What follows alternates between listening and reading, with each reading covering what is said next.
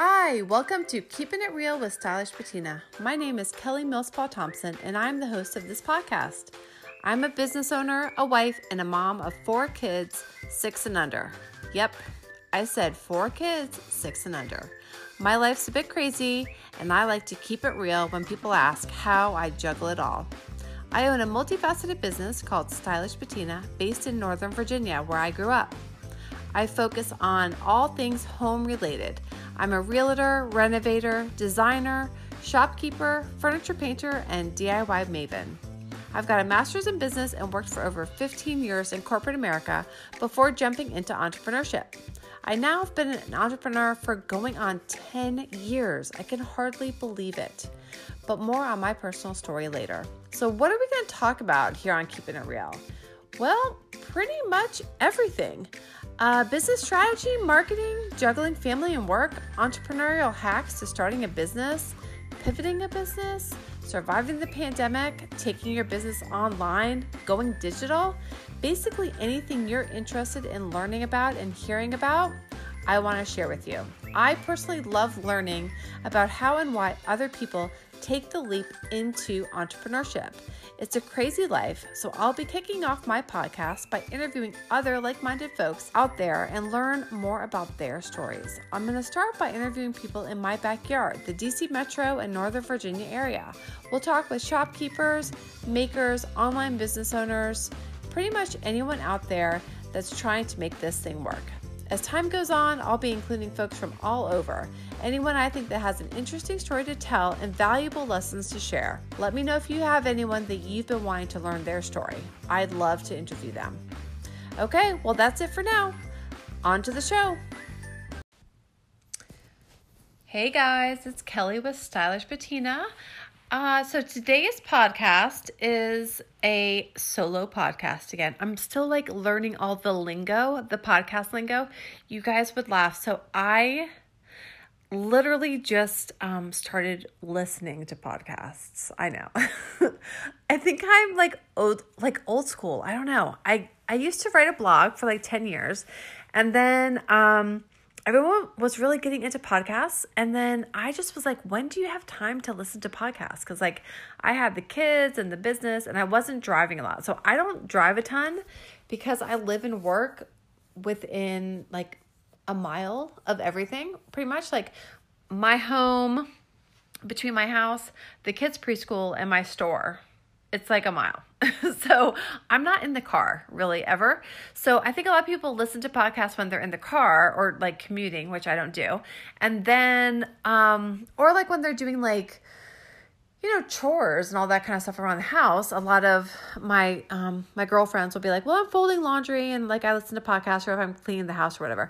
Like, and I'll just be real honest. Like, I am working pretty much like all the time. So if I have like two seconds to myself, um, I'm checking email on my phone. I'm on my phone, but I'm checking email or I'm like returning calls or whatever. So I'm wasn't really into the podcast jam.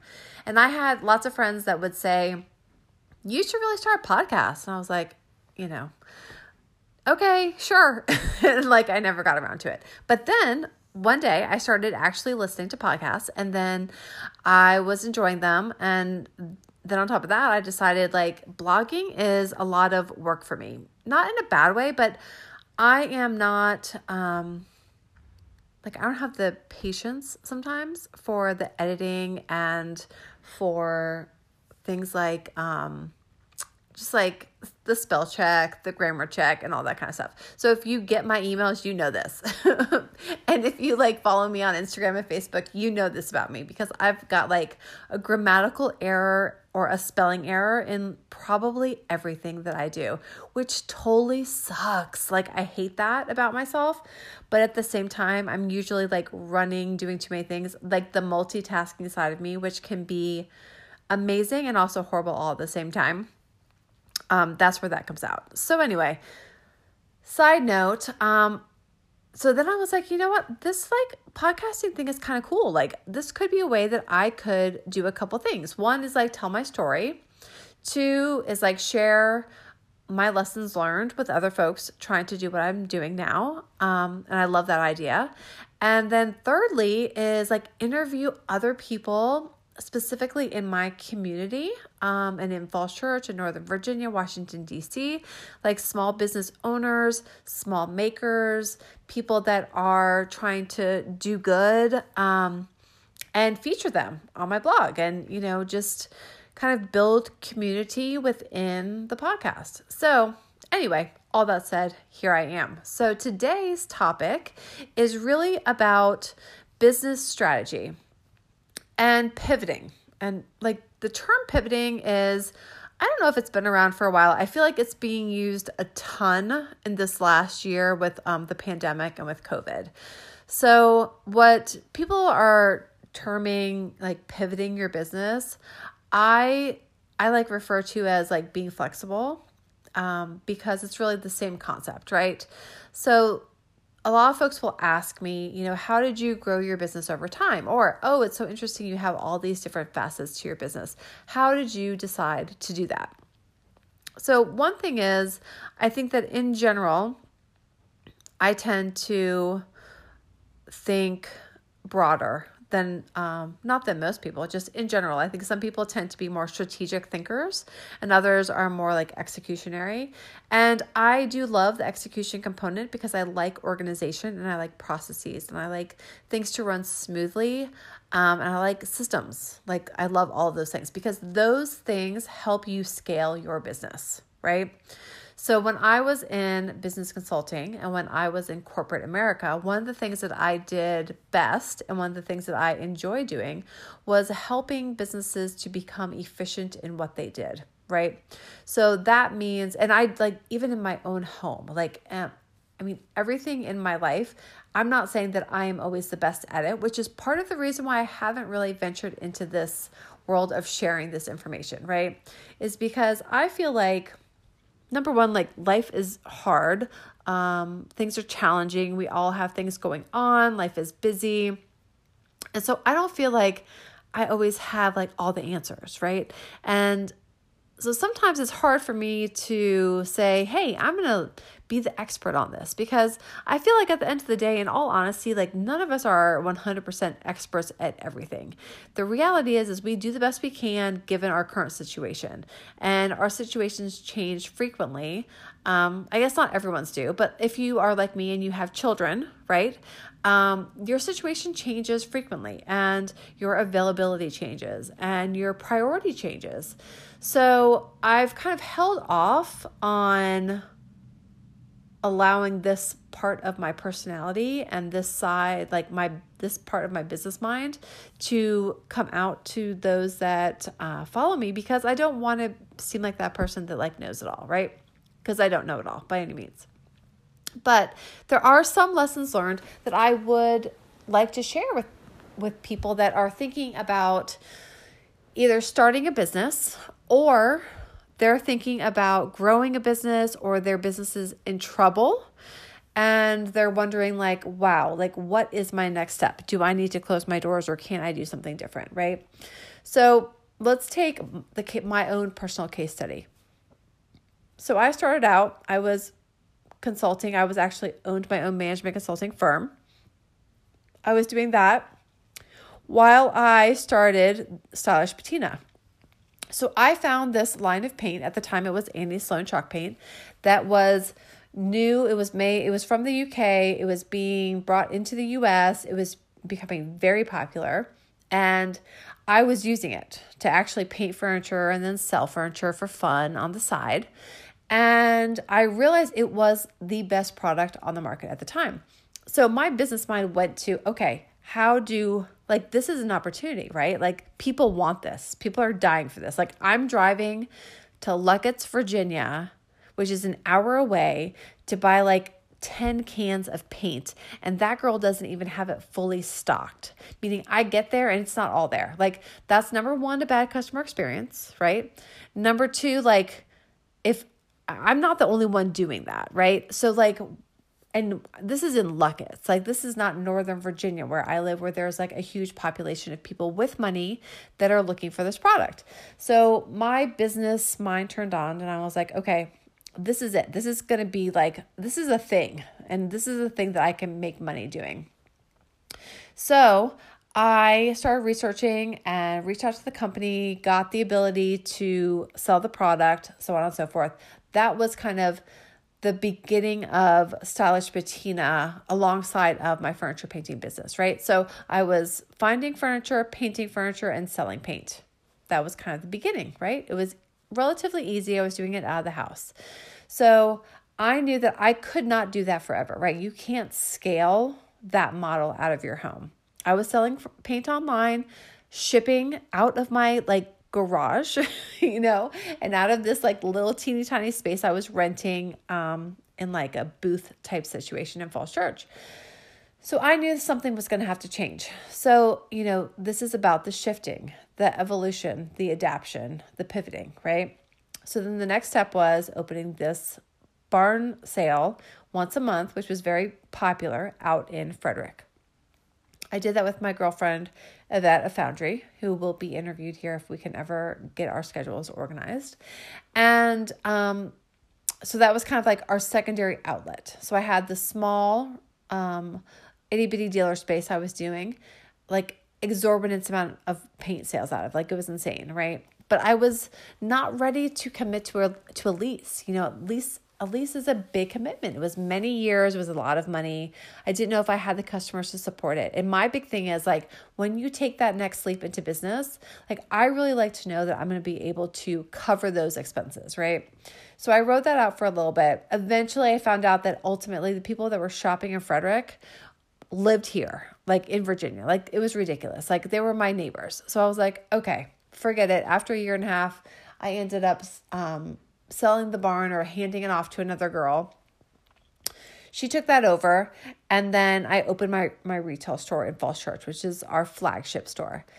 So initially, same thing. It was vintage furniture, vintage finds, you know, cool vintage things, um, a little bit of wholesale, like home decor wholesale, and then a lot of paint product, right? A lot of paint product. And so I did that for about a year then I transitioned again. People were wanting more furniture. I was finding more furniture. It was kind of one of those things where we were like, okay, um, maybe we do a monthly sale out of another location. So I opened up a warehouse space. The other thing we were finding is that we needed to paint the furniture, right? And then we had folks that wanted us to paint furniture for them. So I needed uh, a location to be able to do that. Another pivot, right? So again, as you see, as your business moves and grows, you need to be able to move and grow and adapt as well.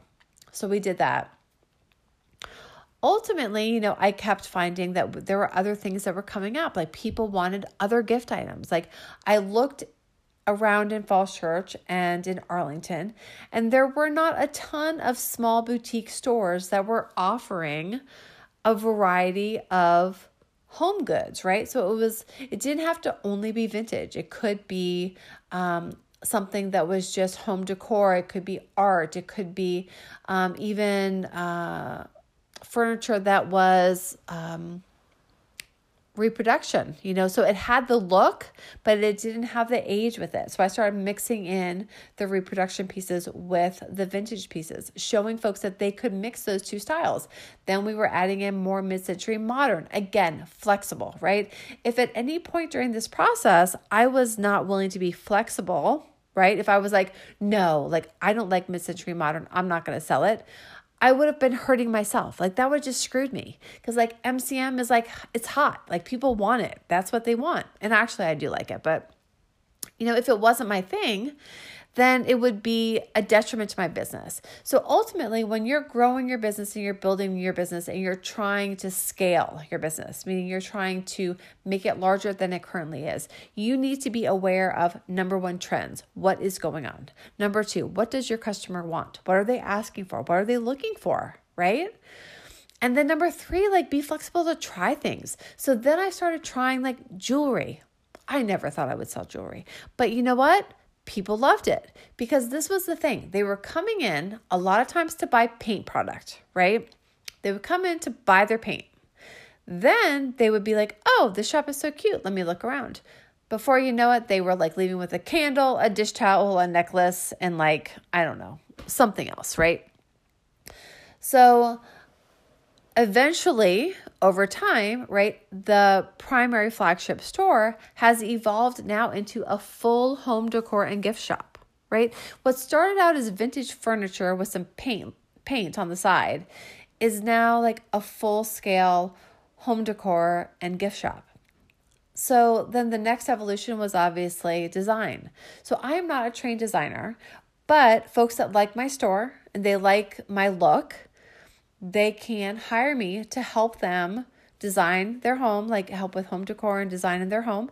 Um, another thing I do a lot of, which I love, love, love, is helping folks pick out finishes for their home renovations.